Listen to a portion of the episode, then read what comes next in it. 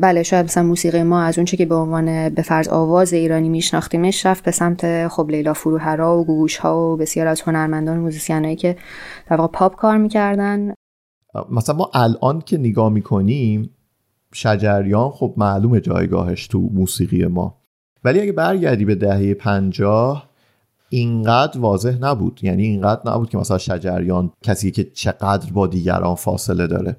و اگه نگاه کنی به اون چیزایی که اون موقع بود شاید حتی مثلا کفه پریسا رو سنگینتر ببینی. مثلا ما ویدیوهای رنگارنگ اون زمان رو داریم که از پریسا و گروه های موزیسیانیش هستن که در کنار هم نشستن و دارن کار را میدن و در مقایسهش هم ویدیو داریم از گوش از رنگارنگ که خب مسلما یکی از این دو مدل ویدیو جلوه بسری بیشتری داشته و خب مخاطب بیشتر و در کنارش هم درآمد بیشتر.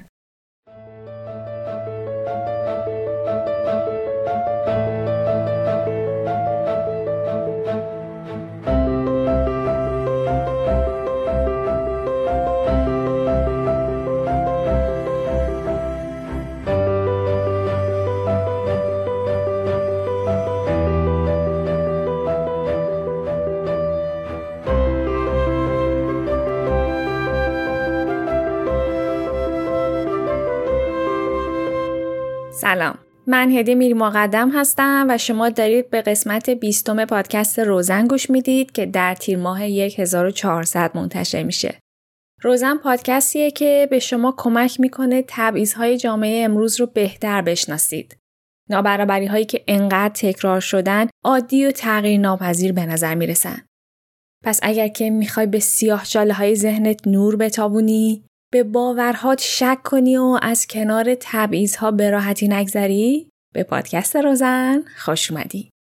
بابت تأخیری که در انتشار این قسمت وجود داشت منو ببخشید. راستش به خاطر بیماری تصمیم گرفتم که یه مدتی به خودم استراحت بدم و سلامتیم رو در اولویت قرار بدم. البته در تمام این مدت در صفحات اجتماعی روزن فعال بودم و رسالت پادکست رو اونجا ادامه دادم.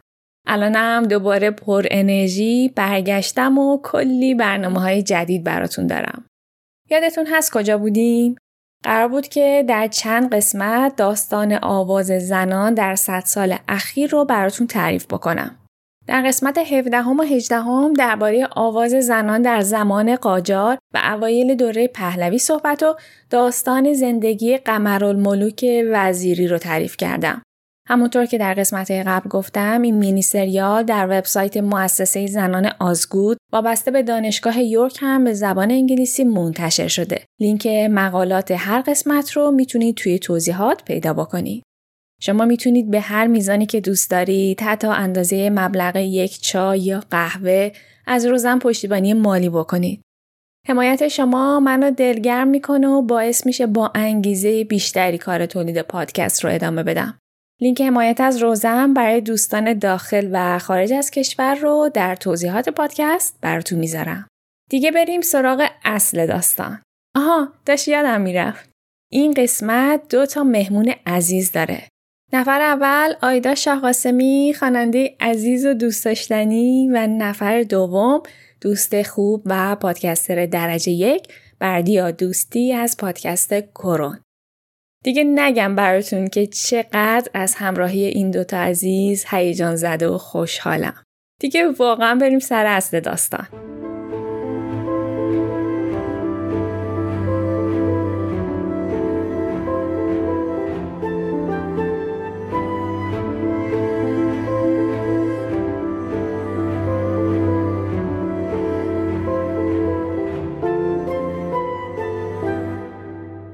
به اینجا رسیدیم که با ساختار شکنی قمر راه برای خواننده های زن باز شد. در همون دوره زنای دیگه مثل ملوک زرابی یا روحانگیز هم در عرصه هنری فعالیت می‌کردن. اما خب این به این معنی نیستش که خوانندگی زنا عادی شده بود. دوره پهلوی اصر شکوفای زنان در عرصه موسیقی به حساب میاد و زنها تونستن از اندرونی به محیطهای بیرونی بیان. اما هنوز عامه مردم خوانندگی زنان رو مشروع نمی‌دونستن. نه تنها زنان بلکه گاهی اوقات مردان هم مجبور بودن به دلیل شرایط فرهنگی و اجتماعی برای خودشون نام مستعار انتخاب بکنن. چند تا مثال بزنم مثلا اسم اصلی روحانگیز که جلوتر بیشتر در موردش توضیح میدم بطول عباسی بود. اسم اصلی هایده سکینه دد بالا و اسم واقعی مستی در منابع خدیجه و در منابع دیگه افتخار ذکر شده. یکی از شخصیت های مهم در این دوره روحانگیزه. روحانگیز از چند نظر جزو اولین ها بوده. به علاوه داستان زندگیش یه گرهی داره که به نظر خود من خیلی جالبه. همونطور که گفتم اسم اصلی روحانگیز بطول عباسی بود. البته توی یه سری کتاب ها میگن اسمش قدرت بوده. حالا ممکنه بپرسید مگه میشه قدرت اسم زن باشه؟ میشه دیگه. اسمای اینطوری زیادن مثل عزت. بگذریم. بطول متولد سال 1283 بود. از بچگی تو خلوت برای خودش آواز می‌خوند اما پدر و مادرش مخالف آواز خوندن بودن. در همسایگی بطول خانواده خوشزوقی زندگی می‌کردند. پدر و مادر خانواده ساز می‌زدن و این برای بطول خیلی جذاب بود. برای همین بعد از ظهرا به بهانه بازی با بچه های این خانواده پیششون می‌رفت. زن و شوهر ساز می‌زدن و بطول هم براشون آواز می‌خوند. یک باری اتفاقی جلوی مهمونهای اون خانواده آواز خوند. همه شیفته صدا شدن. بین مهمونا مردی بود به اسم حسین سنجری. سنجری بهشون گفت این دختر خیلی با استعداده. تا الان کجا بوده؟ مطمئنم اگر که آموزش ببینه برای خودش ستاره ای میشه. این شد که خود حسین سنجری قبول کرد بیاد پیش اون خانواده و به بتول آموزش بده. انقدر بتول با استعداد بود که سنجری بعد از 6 ماه دخترک را برد به مدرسه علی نقی وزیری. با رفتن به مدرسه وزیری مسیر زندگی بتول تغییر کرد. علی نقی وزیری رو حتما از قسمت 17 و 18 به خاطر دارید. تا اون زمان کلونل وقتی که آهنگی می ساخت معمولا یا خودش روی اون می‌خوند یا عبدالعلی وزیری که دست پرورده خودش بود. کلونل در به در دنبال زنی بود که برای خوندن قطعات باش همکاری بکنه. سنجری از این قضیه خبر داشت. برای همین شیش ماه تمام با بطول تمرین کرد تا مطمئن بشه که در برخورد اول می‌تونن کلونل رو تحت تاثیر قرار بدن. از اون طرف پسر سنجری یعنی حشمت الله هم که اون موقع دبستان می‌رفت به بطول درسای کلاس اول رو یاد می‌داد. چون دخترک مدرسه نرفته بود و سواد خوندن و نوشتن نداشت. خلاصه که سنگ تموم براش گذاشتن. نتیجه هم گرفتند. علی نقی وزیری در همون برخورد اول بطول رو پسندید و در مدرسه ثبت نامش کرد. کلونل گفت این دختر زندگی تازه رو شروع کرده. باید یه اسم جدیدم داشته باشه. صدای آوازش خیلی روحانگیز بود. اسمشو بذاریم روحانگیز. اینطوری بود که بتول شد روحانگیز و تحصیل در مدرسه کلونل وزیری رو شروع کرد. حدود یک سال اونجا درس خوند و از همونجا هم پر کردن صفحات رو شروع کرد.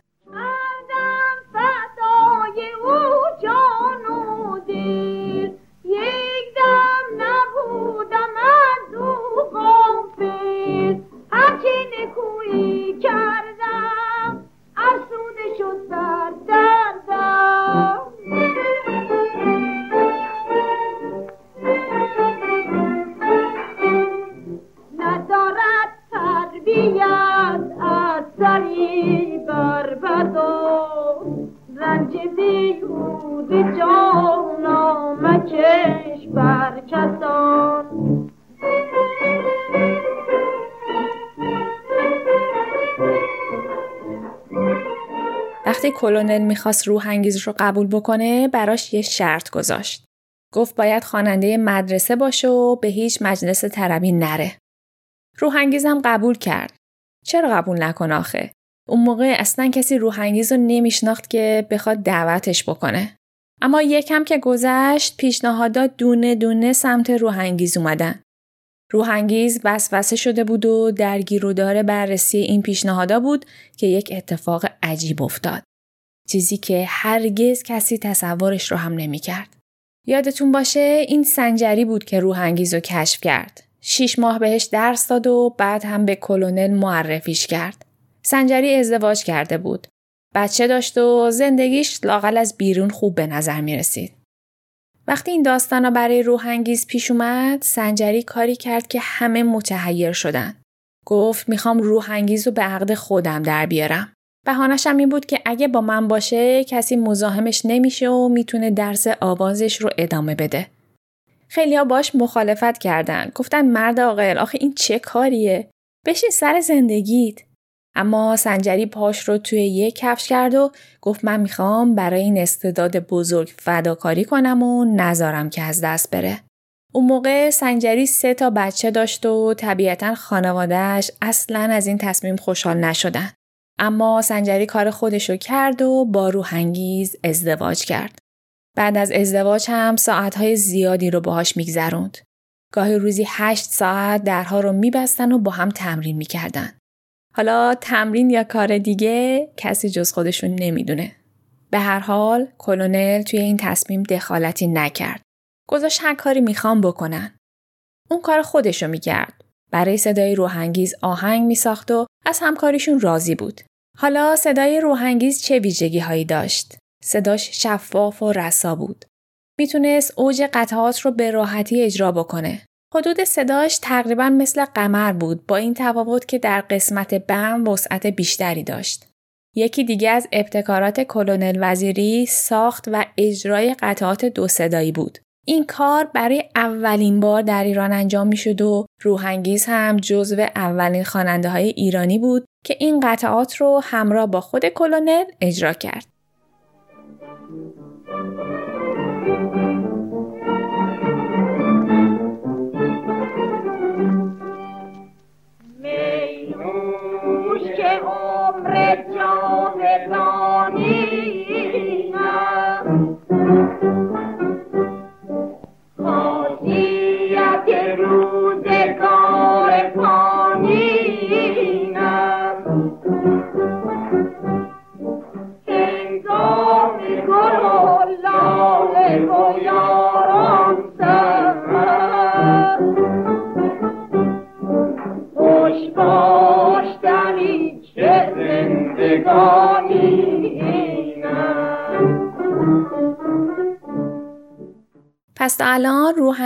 در دو تا موضوع اولین بود.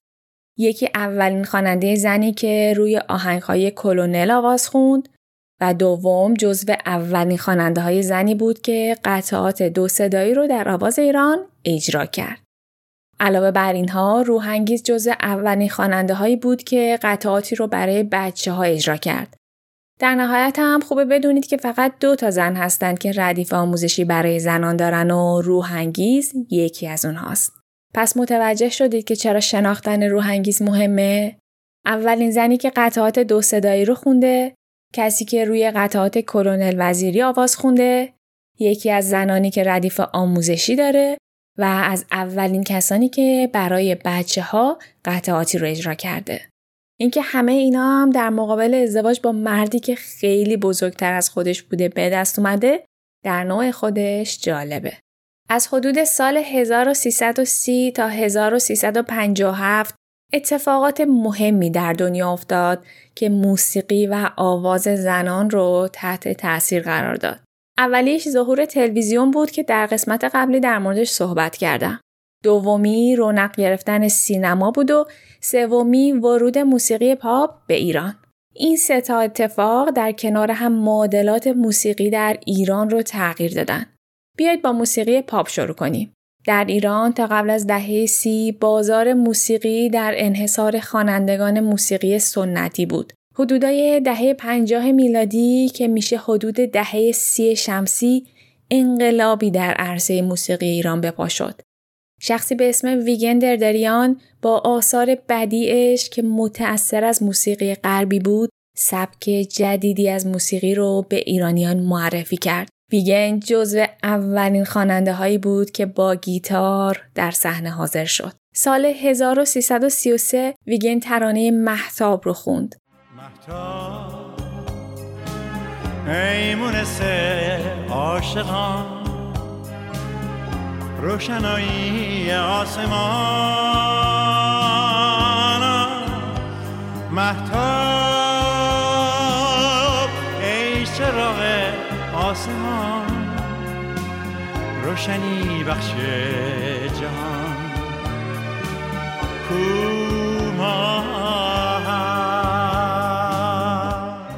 این ترانه رو آغاز اصری جدید در موسیقی ایرانی می‌دونن. ویگن در این ترانه برای اولین بار موسیقی ایرانی رو با سازهای تماما غیر ایرانی اجرا کرد. نمی‌خوام وارد جزئیات زندگی ویگن بشم که به نظرم خودش می‌تونه یه اپیزود مستقل باشه. ولی اینو بدونید که ویگن رو الویس پریسلی ایران می‌دونستن و تا همیشه به عنوان سلطان جاز ایران شناخته میشه. موسیقی پاپ با ظهور استودیو کوچینی و شکلگیری گروه Black Cats گسترش بیشتری پیدا کرد. Black Cats معنی فارسیش میشه گربه های سیاه. شکلگیری گروه بلکتس هم خیلی جالب و اینم خودش می‌تونه یه قسمت پادکست باشه. شهرام و شهبال شپره یک شبی خیلی اتفاقی با فرهاد مهراد آشنا و شیفته صداش میشن. بلافاصله فرهاد رو به گروهشون دعوت می‌کنند. گروه بلکس تو استودیو کوچینی آهنگای پاپ غربی رو به زبان انگلیسی اجرا می‌کرد. خیلی می‌گفتن که اجراهاش از اصل آهنگم بهتر بوده. انقدر که امریکایی های مقیم ایران برای بلیت کنسرتهاش سر و دست میشکستن. حالا موسیقی پاپ چیه؟ خیلی خلاصه بخوام تعریف بکنم کلمه پاپ برگرفته از واژه پاپیولار در زبان انگلیسی به معنای مردم و مردمیه. شعرها و تصنیفهای موسیقی پاپ با موسیقی سنتی خیلی فرق داشت. به زبان اون موقع مردم و احساسات نسل جوان نزدیکتر بود و به همین دلیل خیلی زود محبوب شد و مورد توجه قرار گرفت. محبوبیت پاپ به قدری زیاد شد که عدهای از کسانی که موسیقی سنتی میخوندن اونو رها کردن و سراغ موسیقی پاپ اومدن. افرادی مثل محستی که شاگرد علی تجویدی بود یا هایده. تلویزیون و رادیو هم که پیرو سلیقه مردم بودن کمک کردن تا این سبک موسیقی بیشتر گسترش پیدا بکنه. هرچقدر که تلویزیون بیشتر جاشو در بین مردم پیدا می کرد، شکل آواز هم در ایران متفاوت می شد. اگر که قبلا آدما فقط صدای خواننده ها رو میشنیدن، الان اجراشون رو هم می‌دیدن. این بود که چهره و چیزهایی مثل شیوه اجرا و رقص هم مهم شده بود. مردم مدل آرایش مو چهره خواننده های مثل گوگوش و ستار رو می‌دیدن و از اونا تقلید می‌کردن. حالا وقتشه که بریم سراغ اولین مهمونه این قسمت. خواننده عزیز و دوست داشتنی آیدا شاه قاسمی.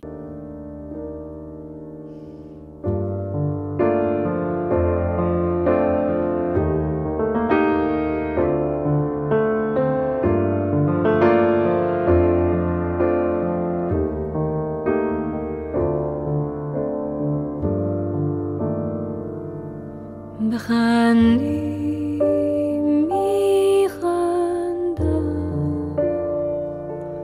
بگری میگریم بجنگی میجنگم بسازیم می‌سازیم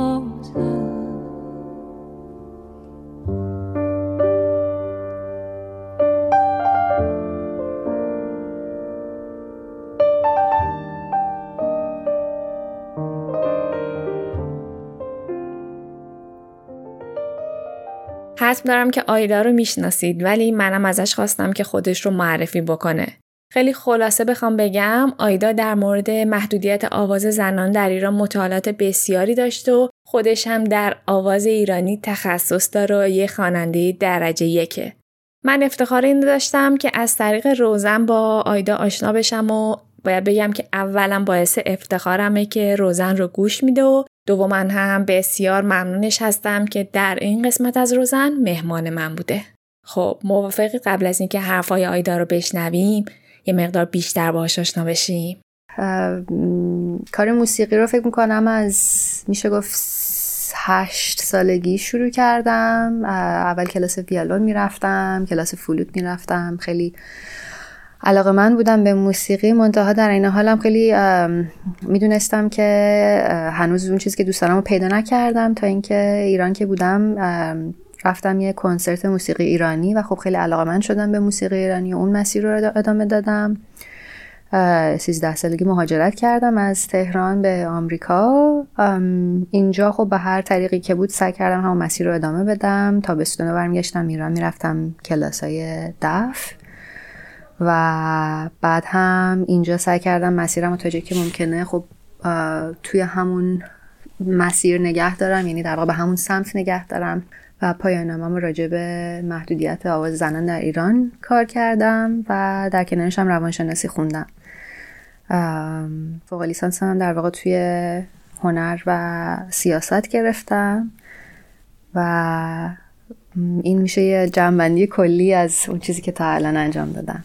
از آیدا خواستم برامون توضیح بده که در این دوره تاریخی در دنیای تبلیغات، فیلم و موسیقی چه خبر بوده و موسیقی ایرانی چقدر از این اتفاقات متاثر شده؟ من فکر کنم که به حال یکی از چیزایی که خیلی تاثیرگذار بوده توی این به وجود اومدن تفاوت در واقع دهه توی دهه پنجاه آمریکا بیرون اومدن از اون دوره نگرانی سختی جنگ جهانی دوم و شروع مقوله تبلیغات و بسیار موفق بودنش کم و بیش باعث و بانی این تغییرات توی موسیقی ما هم بوده. حالا این خیلی نگاه کلیه که میشه وارد شد.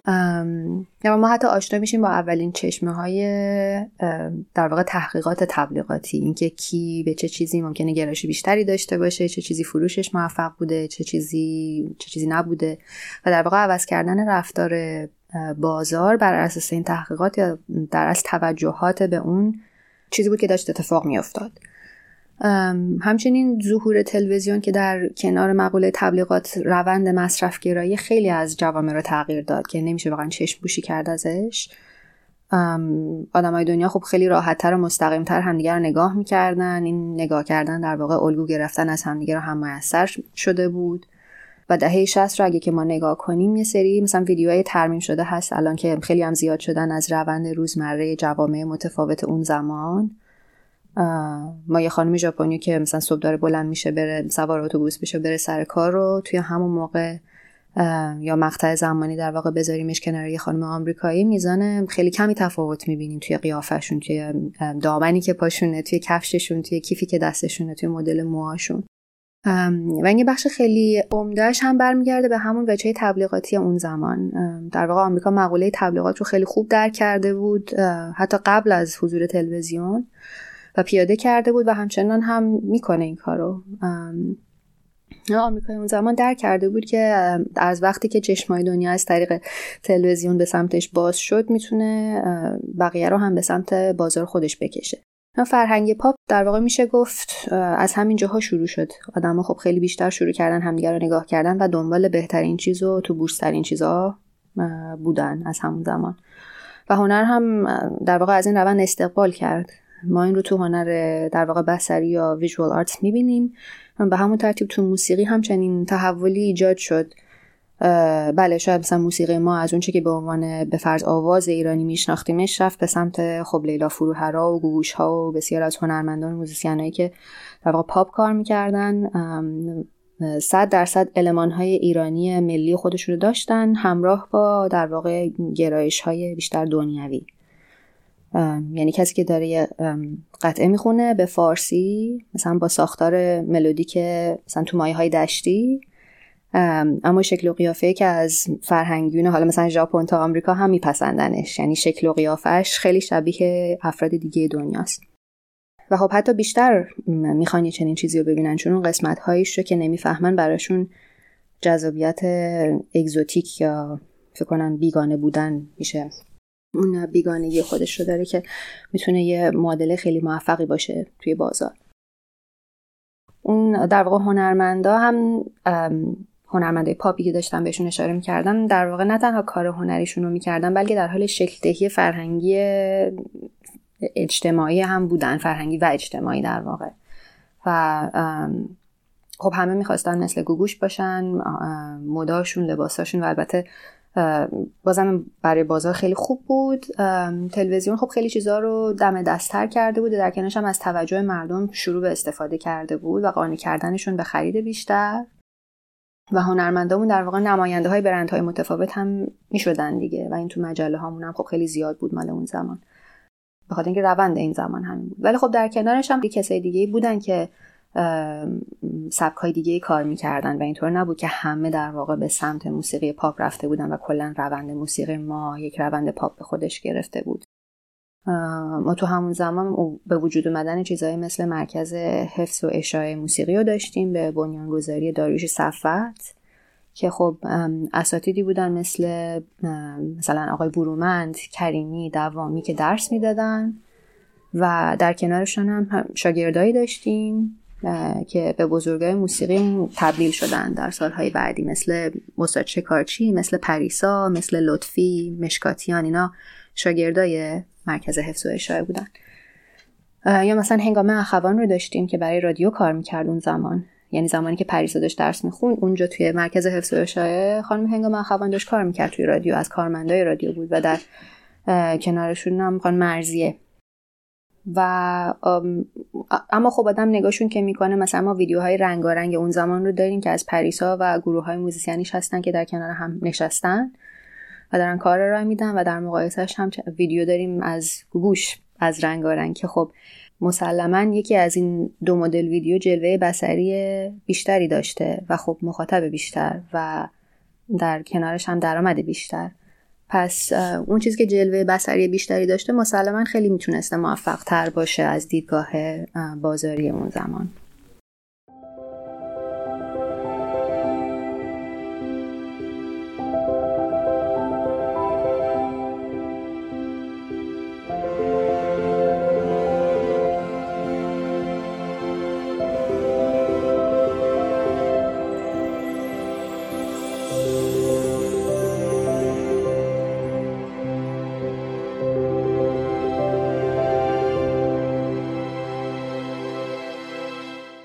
همیشه وقتی پدیده جدیدی ظهور می‌کنه عدهای موافق و عدهای مخالفش هستن.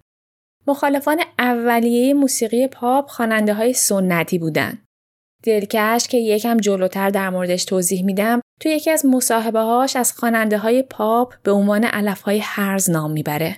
منتقدان می‌گفتن این نوع از موسیقی شعر و ترانه بی محتوا و مبتزل داره. خواننده هاشم فقط دنبال پولن. می‌گفتن خواننده های پاپ دارن سلیقه موسیقی های مردم رو پایین میارن و کاری می‌کنن گوش مردم به شنیدن کلمات مسخره و غلط عادت بکنه. یا اینکه شاعر باید برای فرهنگ و ملیتش شعر بگه نه برای عروسی و مجلس. این انتقادا خیلی تند بودن و راستشو بخواین موسیقی پاپ اینجوری هم نبود اما یه بخشی از حرفا هم درست بود. به واسطه حمایت تلویزیون خواننده های ترانه های کوچه باقی یا به قول اون دوره یا کافهی خیلی معروف شده بودن. مثلا خواننده بود به اسم محوش که تو کافه ها می‌خوند و میرقصید. محوش عمر زیادی نداشت اما وقتی که فوت کرد تشییع جنازهش یکی از پر ازدهام ترین تشییع جنازه های تاریخ تهران تا اون موقع شد. حالا شما فکر کنید یکی مثل قمر که انقدر در تاریخ آواز ایران تاثیرگذار بود اونطوری در فراموشی و قربت دفن شد. خب شما هم بودید شاکی می شدید دیگه. از حدود سال 1337 فیلم فارسی به یکی از اصلی ترین سرگرمی های مردم تبدیل شد. در بیشتر این فیلم ها آواز حضور داشت.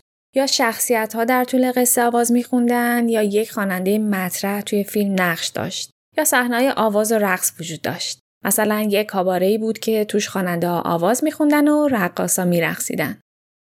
معروفترین خواننده ای که در اون سالها به جای شخصیت های فیلم فارسی می‌خوند اهدیه بود. خیلی از خواننده های معروف اون زمان مثل گوگوش هم در فیلم ها بازی می‌کردن و میخوندن.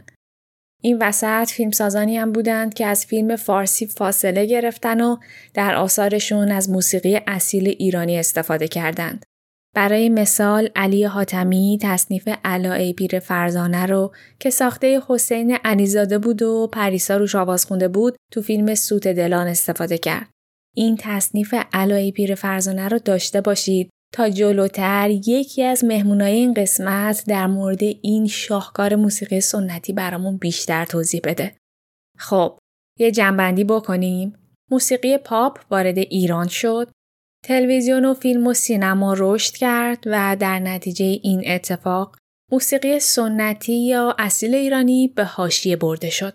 اینا درست اما ممکنه بگید چرا یه دفعه حضور زنان زیاد شد. در نظر داشته باشید که هیچ پدیده ای رو نمیشه خارج از محیط اطرافش بررسی کرد. در دوره محمد رضا پهلوی تحولات اجتماعی خیلی زیادی رخ داد که در نتیجه اونها صدای زنان در ایران بلندتر شد.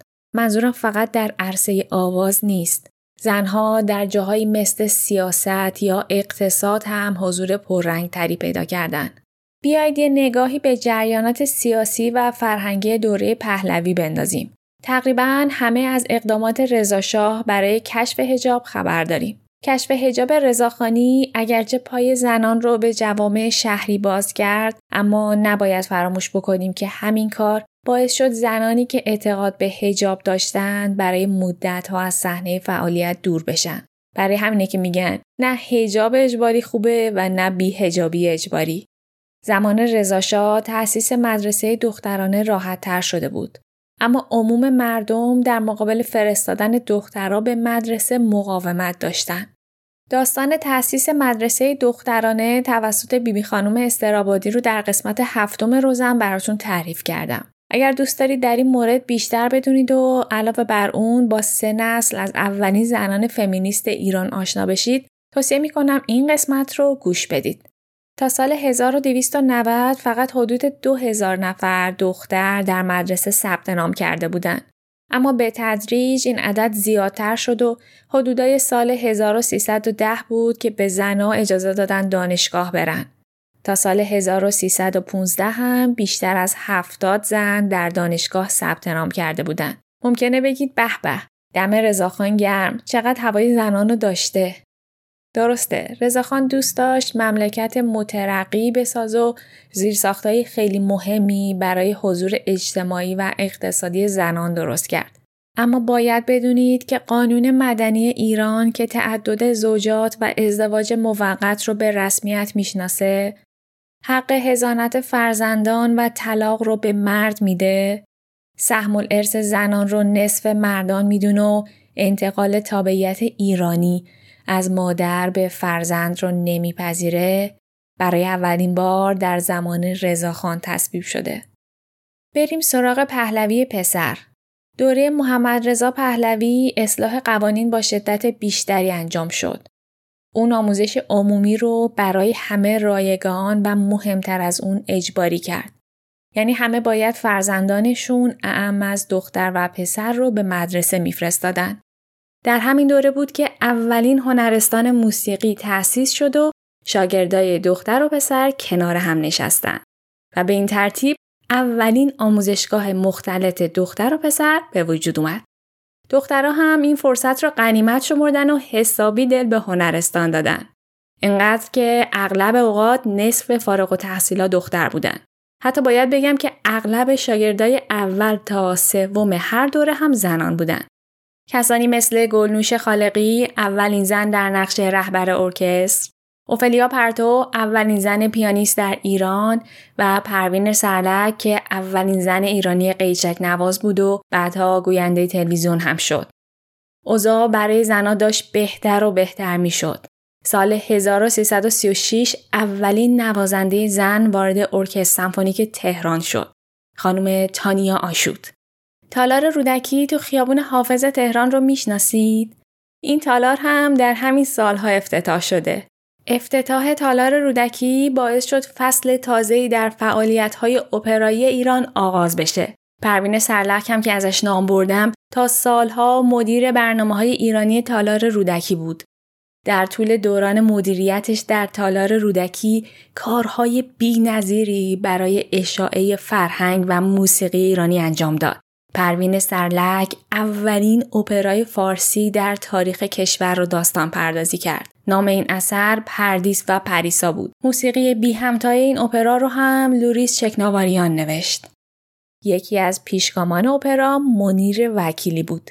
منیر وقتی سراغ اپرا رفت که کمتر کسی در ایران اصول اپرا رو میشناخت و کمتر خانواده ای از دخترش برای آواز خوندن حمایت می‌کرد. منیر پدر هنردوستی داشت. استعداد دخترش رو کشف کرده بود و ازش حمایت می‌کرد. منیر در کنسرواتوار ملی پاریس و بعدم در دانشگاه هاروارد در زمینه آواز درس خوند. وقتی تالار رودکی باز شد، فعالیت های حرفه‌ایش در زمینه اپرا رو جدیتر ادامه داد و در تعداد زیادی نمایش اپرایی اجرای نقش کرد. شما تصور کنید حدود 55 سال پیش در ایران اپرا اجرا می شده.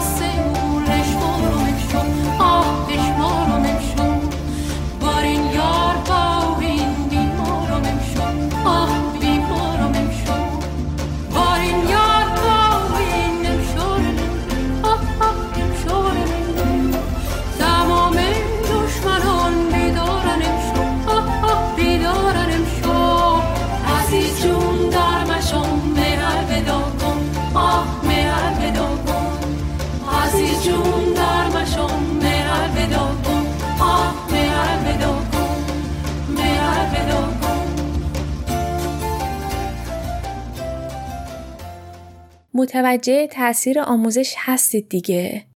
ریشه و اساس همه تغییرات از آموزش میاد. از نظر من پاشنه آشیل یک جامعه نظام آموزشیشه. برای همینه که حکومت های دیکتاتوری و مستبد مثل طالبان که در قسمت دوازدهم روزن ازشون حرف زدم اول از همه سراغ فکر آدما میان و دسترسیشون رو به آموزش، رسانه، کتاب و گردش آزاد اطلاعات مسدود و جاش رو با آموزش های غلط و باورهای نادرست پر می‌کنن. اما چه خبر از آزادی های اجتماعی و قوانین؟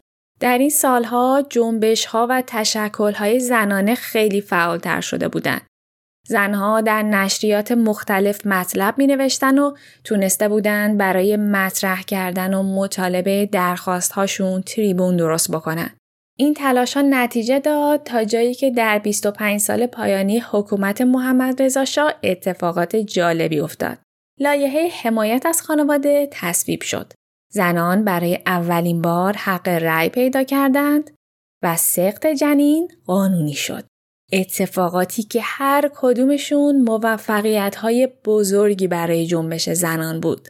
در مورد تاریخچه حق رأی زنان در امریکا در قسمت دوم روزن توضیح دادم. طبیعتا ایران تا سالها بعد از اون حق رأی زنان رو به رسمیت نمیشناخت.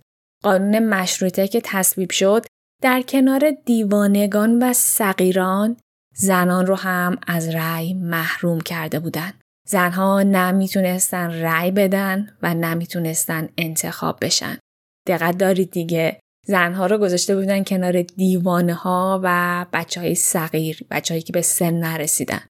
اما 56 سال بعد از اون یعنی سال 1341 اسدالله اعلم مصوبه ای رو منتشر کرد و گفتش که شرط مسلمان بودن و مرد بودن برای انتخاب شوندگان و انتخاب کنندگان حذف میشه. این لایحه جنجال به پا کرد. بخشای مذهبی جامعه به خصوص روحانیان به شدت به این لایحه اعتراض کردند. عده زیادی از مراجع تقلید مثل آیت الله شریعت مداری، گلپایگانی و در رأس اونها آیت الله روح الله خمینی با این لایحه و به ویژه با بخش مربوط به حق رأی زنان به شدت مخالفت کردند. اعتراض ها اینقدر ادامه پیدا کرد که علم مجبور شد اعلام بکنه این لایحه اجرا نمیشه تا اینکه محمد رضا پهلوی خودش با اعلام انقلاب سفید که در شش اصل خلاصه می‌شد حق رأی رو به زنان اعطا کرد. بعد از اون هم دولت در دوازده اسفند ماه 1341 با صدور فرمانی حق رأی زنان رو به رسمیت شناخت. ممکنه بپرسید حالا مگه حق رأی چقدر مهمه؟ بذارید اینطوری براتون خلاصه بکنم. اول دخترها تونستن به مدرسه برن. بعد وارد دانشگاه شدن. تونستن تشکلهای هدفدار تشکیل بدن و در روزنامه ها و مجلات در مورد حقوقشون صحبت بکنن. اما هنوز در دستگاه اجرایی صدایی نداشتن.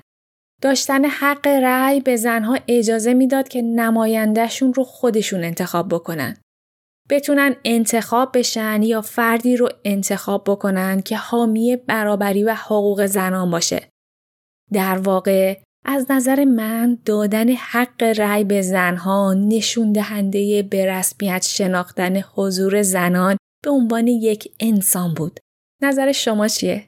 اگه توی اپهای پادگیر دارید منو گوش می‌دید می‌تونید اونجا برام نظرتون رو کامنت بذارید. حالا که زنها می‌تونستن رأی بدن و انتخاب بشن دیگه وقتش بود که سراغ تغییر قانون حمایت خانواده برن. در نتیجه تلاش زنها این قانون تغییر کرد. متممش هم تصویب شد. اما هنوز اون قانون برابری نبود که فعالان حقوق زن می‌خواستن. اما بازم راضی کننده بود. چرا؟ چون این قانون و متممش پیشروترین و مترقی ترین قانون خانواده بود که زنان ایران از دوران مشروطه تا اون موقع داشتن. حالا این تغییرات چی بود؟ تعداد زوجات یا چند زنی به استناد این متمم محدود شده بود. طبق این قانون مردا برای ازدواج مجدد باید رضایت زن اول رو می‌گرفتن و ازدواج دوباره بدون اجازه دادگاه جرم کیفری محسوب می‌شد. قبلا حداقل سن ازدواج دخترها 15 و پسرها 18 سال بود. در شرایط خاص و با ارائه گواهی دادگاه دخترای 13 ساله و پسرای 15 ساله هم می‌تونستن ازدواج بکنن. ولی مثل همین الان توی خیلی از روستاها شهرهای کوچیک این قانون اصلا رایت نمی‌شد. قانون حمایت از خانواده در سال 1353 سن ازدواج برای دخترها رو به 18 سالگی و پسرها رو به 20 سالگی افزایش داد. دو هفته بعد از پیروزی انقلاب آیت الله خمینی از وزارت دادگستری درخواست کرد که تجدید نظر در این قانون رو در دستور کار قرار بده و موارد خلاف شرعش رو حذف بکنه. قانون حمایت خانواده اولین قانون لغو شده توسط دفتر آیت الله خمینی بود. همه اینا رو گفتم تا برسم به اینجا که بگم ببینید یه بخشی از جامعه نمی‌تونه مجزا از بقیه بخش را تغییر بکنه. همه جریان ها یک زنجیره به هم پیوستن.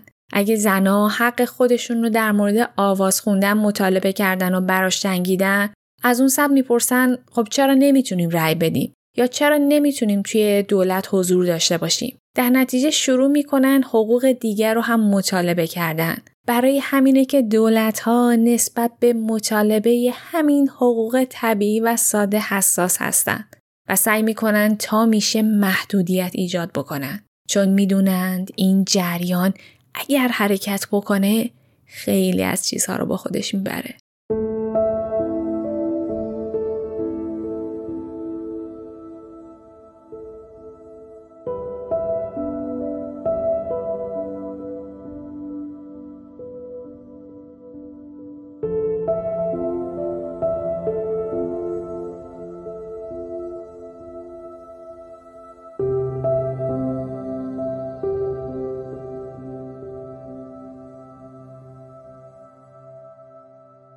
حالا شاید خوب باشه یکم بیشتر با زنان خواننده این دوره آشنا بشیم. یکی از شخصیت هایی که دوست دارم اینجا در موردش صحبت بکنم خانم اسمت باقرپوره. نمیشناسیدش؟ حق داری چون ایشون با نام هنری دلکش فعالیت می‌کردن. دلکش برای خود من خیلی نوستالژیکه. خاطره دوران کودکی و نوجوانیمه که توی ماشین همیشه آهنگای ایشون یا سیما بینا کنار آوازای محمد رضا شجریان پخش می‌شد. برای همین حتما می‌خواستم که توی این قسمت پادکست در موردش صحبت بکنم.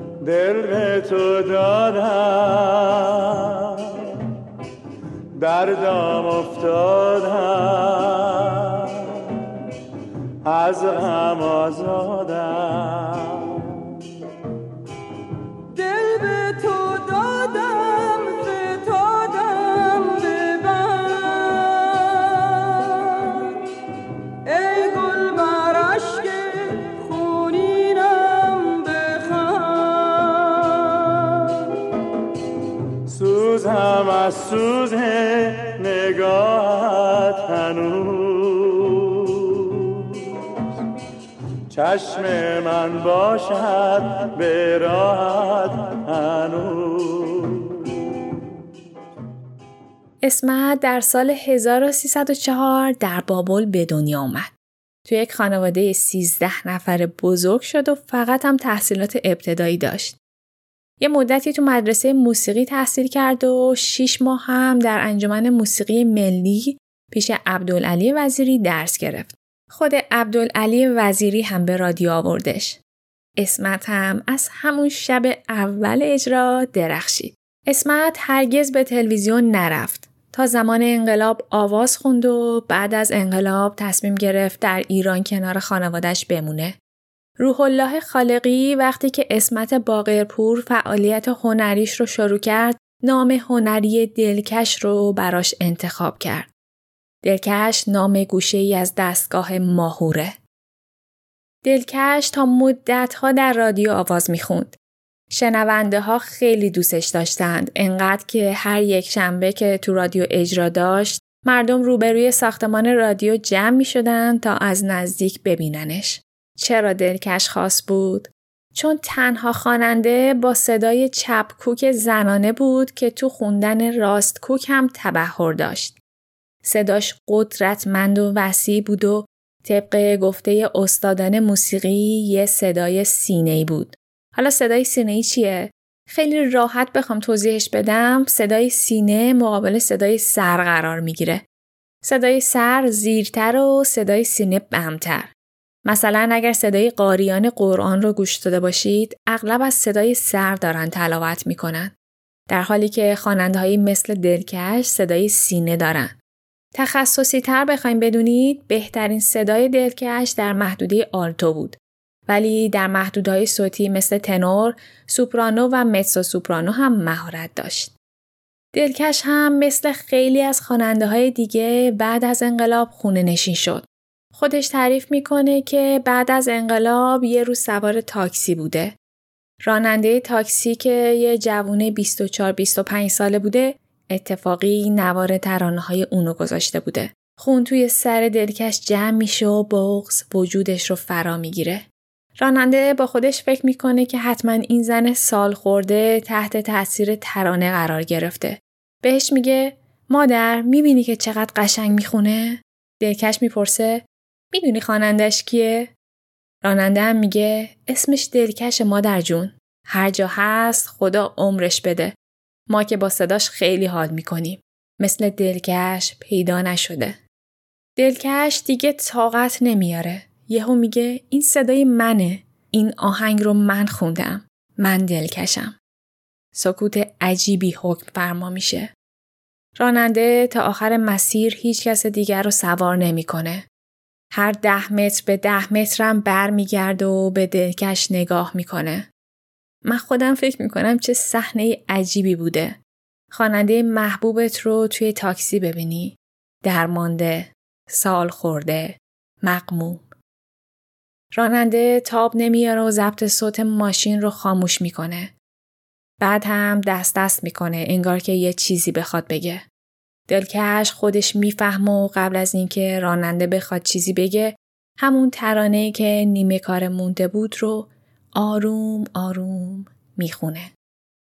علی رضا افتخاری سال 1377 آهنگی از دلکش رو بدون کسب اجازه ازش بازخانی کرد. دلکش بابت این کار خیلی از افتخاری دلگیر شد. میگن علیرضا افتخاری چند بار تلاش کرده تا از دل دلکش در بیار و عذرخواهی بکنه ولی خب انگار فایده نداشته این همه آشفته حالی این همه نازک خیالی ای به دوش افکندگی سو از تو دارم از تو دارم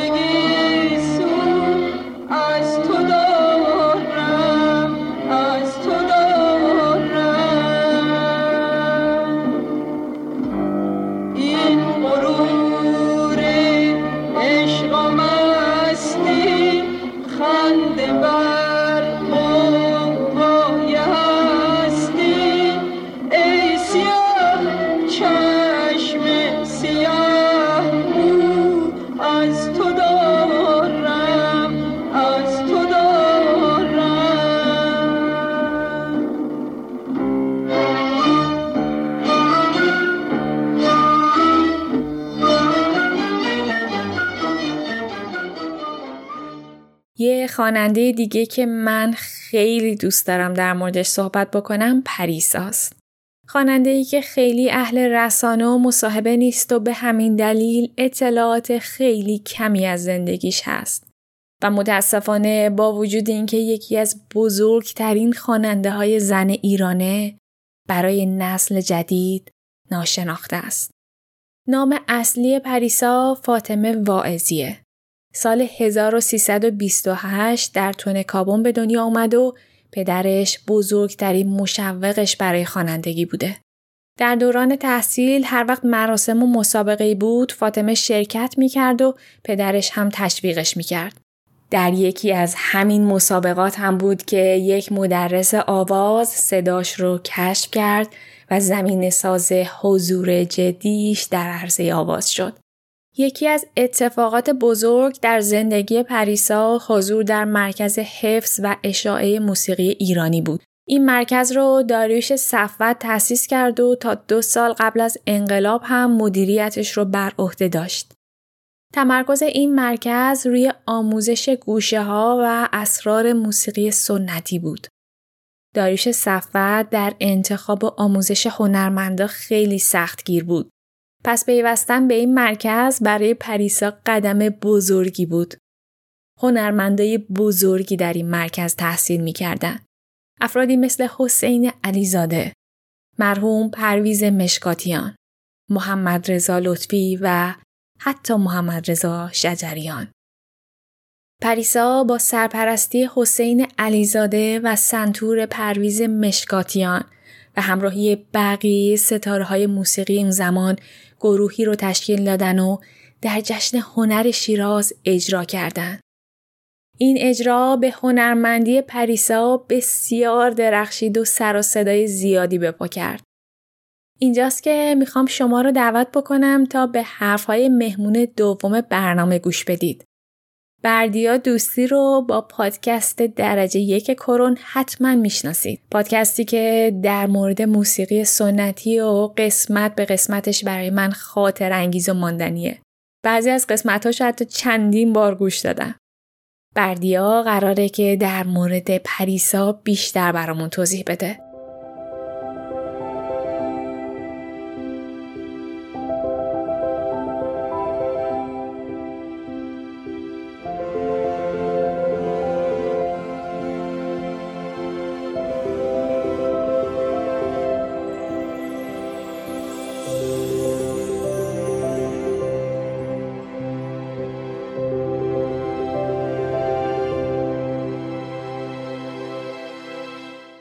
بردیا من توی پادکست خیلی مختصر درباره پریسا توضیح دادم. ولی راستش اصل صحبت رو برای تو گذاشتم چون می‌دونم که در مورد پریسا خیلی حرف برای گفتن داری. میشه که اول از همه برامون توضیح بدی که پریسا در چه دوره وارد موسیقی ایران شد و چرا با وجود اینکه عمده فعالیتش محدود به پیش از انقلاب میشه هنوز که هنوزه بیمانند و بینظیره. کلا اصلا می‌دونیم که اصلا جریان موسیقی سنتی ایران موسیقی دستگاهی ایران در اواخر پهلوی خیلی عوض میشه. حالا من بیشتر در مورد موسیقی سنتی صحبت می‌کنم چون تمرکز پادکست من رو موسیقی سنتیه. به خاطر همین اون تیکه رو میگم. از لحاظ چیز بگیم اون دوره‌ای که خب رادیو میاد و رادیو خیلی شروع می‌کنه برنامه تولید کردن ببین انگار اینجوریه که یک مدیوم جدید وارد ایران شده در زمان رادیو و اینا اصلا خب ما برنامه سازی و اینجور چیزا نداشتیم توی ایران و باید این پر می شده از صبح تا شب که مثلا قرار بوده برنامه پخش بشه باید یه جوری پر می شده و به خاطر همین این مثلا برنامه هایی مثل گل ها و اینا به وجود اومد و همینجوری مثلا خیلی ببینی خب اون فاز کشدار بودن و ریتمای کند و یا اینکه یه تصنیف رو مثلا میدی دو بار اجرا می‌کنن تو یه اجراشون و خیلی مثلا موسیقی خیلی ساکنی ارائه می‌شد توی اون همه جمع اون کسایی که در برنامه گل ها کلا اصلا کلا بحث رادیو که بود. از برهی که داریم راجبش صحبت می‌کنیم که میگی اواخر دوره پهلوی کلا عوض میشه. ما یه جریان اتفاق جریان ساز داریم به نام جشن هنر شیراز که اصلا موسیقی سنتی ایران رو کلا اصلا دگرگون می‌کنه و از اون طرف خب یک سری قولهایی داریم که اینا میان و دو تا چیز داره دو تا جنبه داره. یکی اینکه خب نگاهشون به گذشته است یعنی نگاهشون یک نگاهی نیستش که از موسیقی سنتی باید عبور کنیم. بلکه نگاهشون اینه که نه اصلا این وضع موسیقی سنتی رو ما دوست نداریم و می‌خوایم برگردیم به اون موقعی که موسیقی سنتی خوب بود و اشارهشون هم به قاجاره. در رأس این کسایی که این شکلی فکر می‌کردن هم محمد شجریان و مثلا محمد لطفی رو می‌تونیم بگیم که اینها نگاهشون رو به گذشته و اصلا این اینها با اون دیدی که آورده بودن اصلا کلا چیز رو موسیقی سنتی ایران کلا اصلا دگرگون میشه و عوض میشه. در یک چیز جدایی از اینها یعنی دقیقا بگم که یک جبهه روبروی محمد رضا شجریان و محمد رضا لطفی با گروه شیداش میشه این طرف گروهی که بعدا اسمش شد گروه عارف و گروه مرکز حفظ و اشاعه موسیقیه. که ببینی مثلا حسین علیزاده و مشکاتیان و پریسا اینا در رأسشون هستن. و این گروه رو ببینی نگاه به گذشته دارن. خیلی مثلا چیزهای خیلی خوبی از گذشته یاد گرفتن و دارن اونو مثلا خیلی اونو گذشته رو دوست دارن ولی خیلی به شدت نوآورن. و اینها اصلا نگاه کنم یعنی اصلا الان که من دارم مثلا نگاه کنم که اصلا توی اون مرکز حفظ و اشاعه اصلا انگار جا نمی شدن خیلی دست و بالشون بسته بود و اینا مثلا خیلی دنبال نوآوری بودن در صورت که مرکز حفظ و اشاعه جایی بود که بیشتر میخواستش که اون مثلا چیزهای قدیمی و مثلا حفظ کنه و مثلا یه دید این تیپی داشت و زیاد به این چیز که مثلا یه کار نوآوری بکنیم در موسیقی سنتی ایران مثلا به این فکر نبود. تا اینکه می‌رسیم دقیقا به مثلا کنسرت جشن هنر شیراز که دو تا برنامه مهم هست. که یه برنامه که محمد شجریان با محمد لطفی و گروه شیدا اجرا می‌کنه و یه برنامه که مرکز حفظ و اشاعه است که یعنی پرویز مشکاتیان حسین علیزاده و پریسا در دستگاه نوا اجرا می‌کنن. فکر کنم برنامه شجریان هم در دستگاه نوا بود. فکر کنم اون سال چهره به چهرهشون بود. یعنی دو تا برنامه در دستگاه نوا اینجا میاد جلو.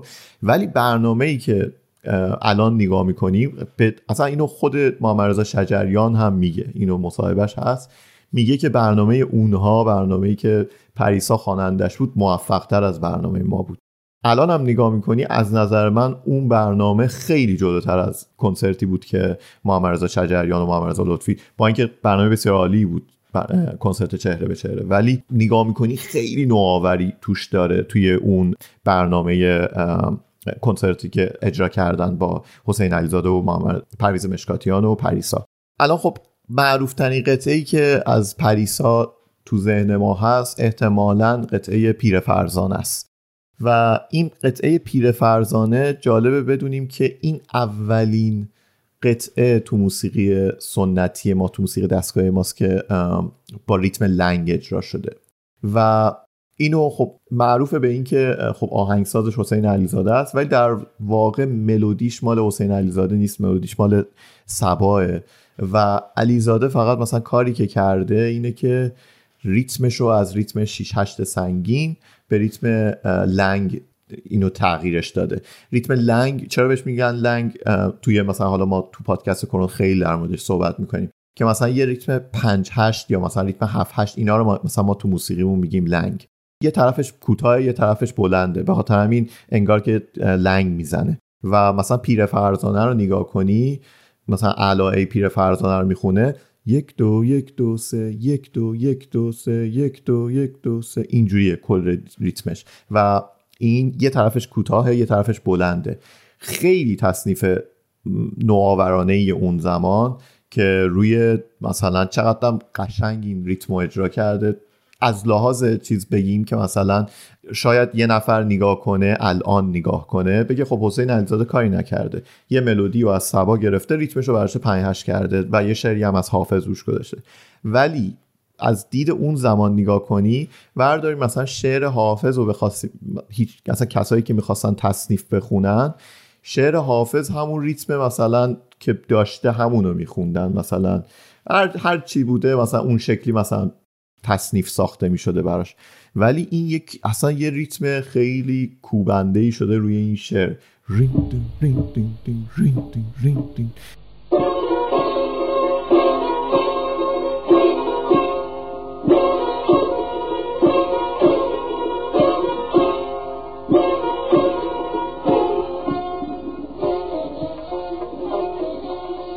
از این لحاظ خیلی ریتم جدیدی بوده و خیلی خیلی آهنگ مدرنی بوده اون زمان که این اجرا شده.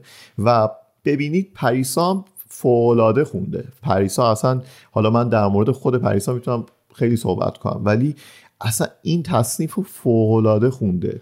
اصلا کاملا نگاش کنی کاملا برعکس اون چیزیه که اون سالها دهه چهل پنجاه مثلا تو موسیقی پاپ ما از زنان داشت ارائه می‌شد. مثلا اینکه یک حالت لطیف خوندنی یه حالت مثلا حالت مثلا اون جوری که مثلا تو موسیقی پاپمون داریم می‌بینیم زنا داشتن میخوندن پریسا خیلی کوبنده اینو خونده. اصلا الان هم که گوش میدی اصلا مو به تن آدم سیخ میشه که این اصلا اینقدر قدرتمند مثلا میگه الو ای پیر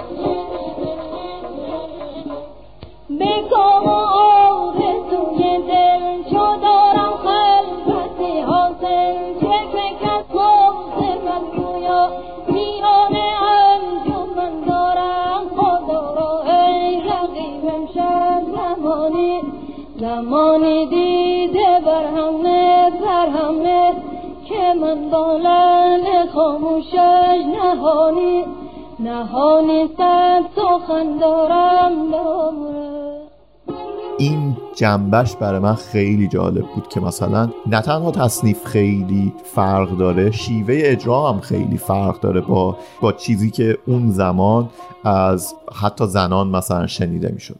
ولی مثلا راجع به پریسا الان مثلا خب میشه خیلی صحبت کرد. به نظر من اگه بخوام بگم یکی از استعدادهایی که واقعا حیف شد. یعنی واقعا الان گوش میدم بهش. چه تصنیف که می‌خوند چه آوازی که می‌خوند. اصلا فقط من مثلا فقط قبطه می‌خورم که این چرا این, این آدم مثلا استعدادش حیف شد و خونه نشین شد و از بین رفت. یعنی مثلا ما الان که نگاه می‌کنیم شجریان خب معلومه جایگاهش تو موسیقی ما. ولی اگه برگردی به دهه پنجاه اینقدر واضح نبود. یعنی اینقدر نبود که مثلا شجریان چه استاد مثلا کسی که چقدر با دیگران فاصله داره. و اگه نگاه کنی به اون چیزایی که اون موقع بود شاید حتی مثلا کفه پریسا رو سنگینتر ببینی و ببینی که مثلا این خیلی کارهای حسابی داره می‌کنه.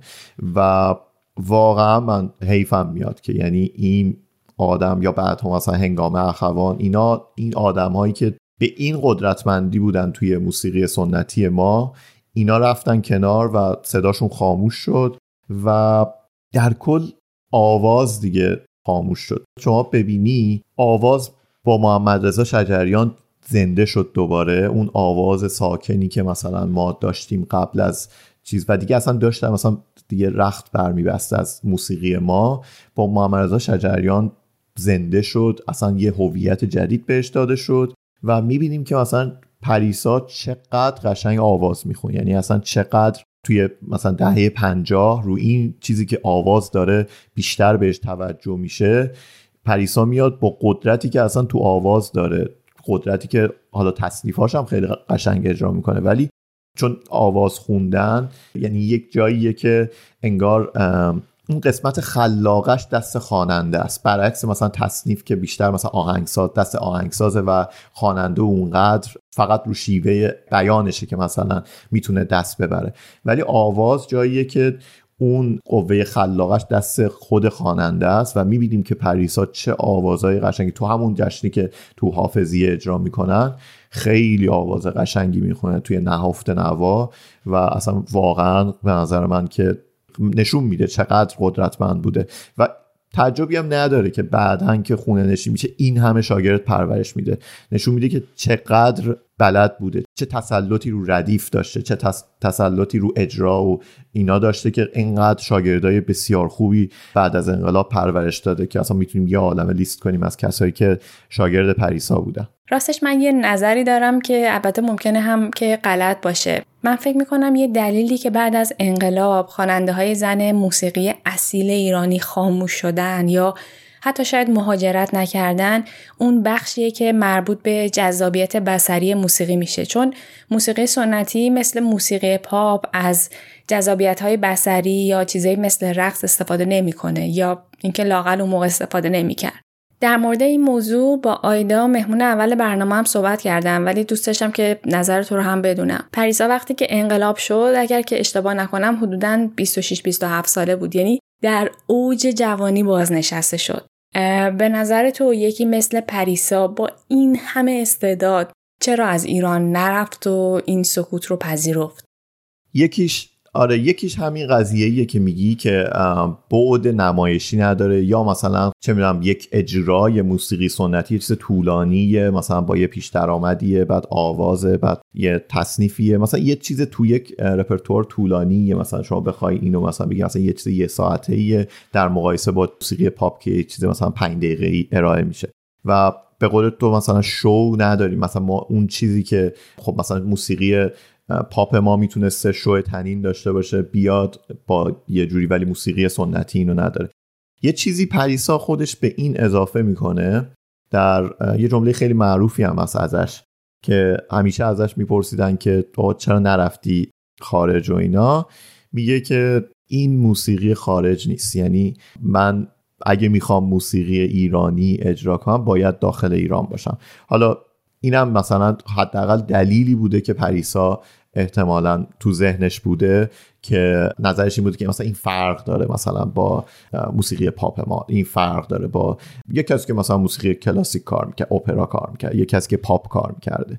اعتقادش این بوده که این نوع موسیقی رو که مثلا می‌خوام بخونم مثلا می‌خوام اگه مثلا چند بیات راجع بخونم اگه بخوام مثلا هر چیزی هر گوشه و دستگاهی بخوام بخوام این باید توی ایران باشه.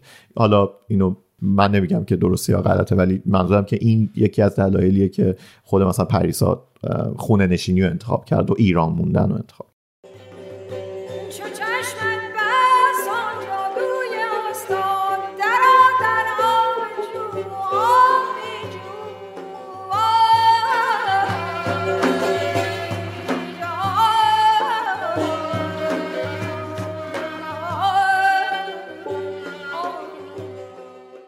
در همون زمان هم خیلی از خواننده ها تصمیم مهاجرت گرفتن. شما از معدود کسایی بودید که موندید در ایران. خیلی ها این سوال رو می‌کنن. آخه این موسیقی موسیقی خارج از کشور نیست. این موسیقی موسیقی بازار نیست. موسیقی نیست که شما باهاش تجارت کنید یا شهرت پیدا کنید یا کسب مال و ثروت بکنید. این موسیقی موسیقی معنویه. موسیقی کاملا ریشه در فرهنگ معنوی و عرفانی مملکت ما داره و شما یک همچین چیزی با ارزش ریشه داری رو نمی‌تونید بکنید ببرید در یه سرزمین دیگه که اصلا آب و هواش به این موسیقی نمی‌خوره. و خوشحالم که این کار رو نکردم و نرفتم مهاجرت نکردم. به دلیل اینکه بودن من در ایران و فرصت خوبی به داد که بتونم به عمق موسیقی بیشتر فکر بکنم. همه جنگ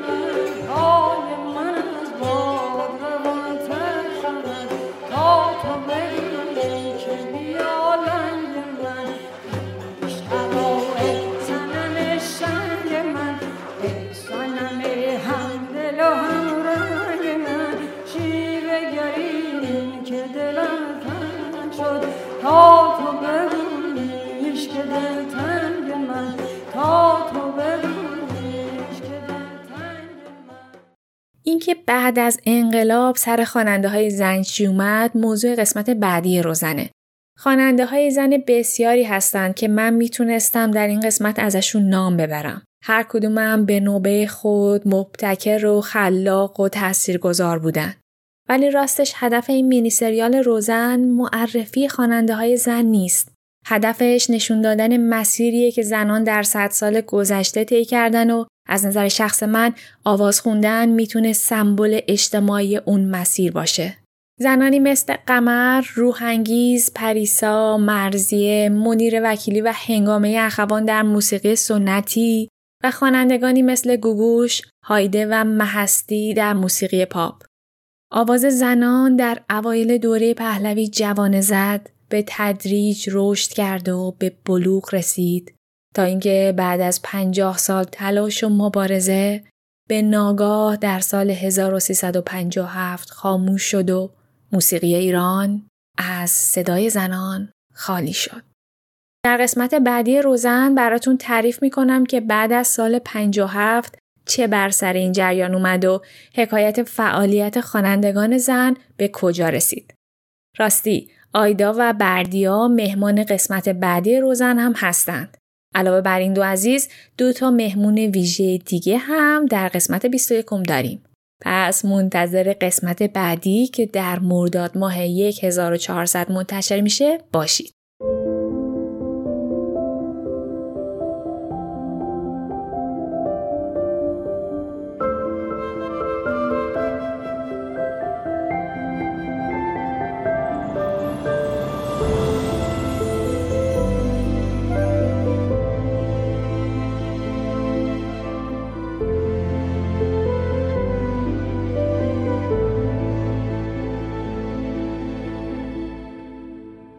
قسمت بیستم پادکست روزن بود که در تیر ماه 1400 منتشر میشه.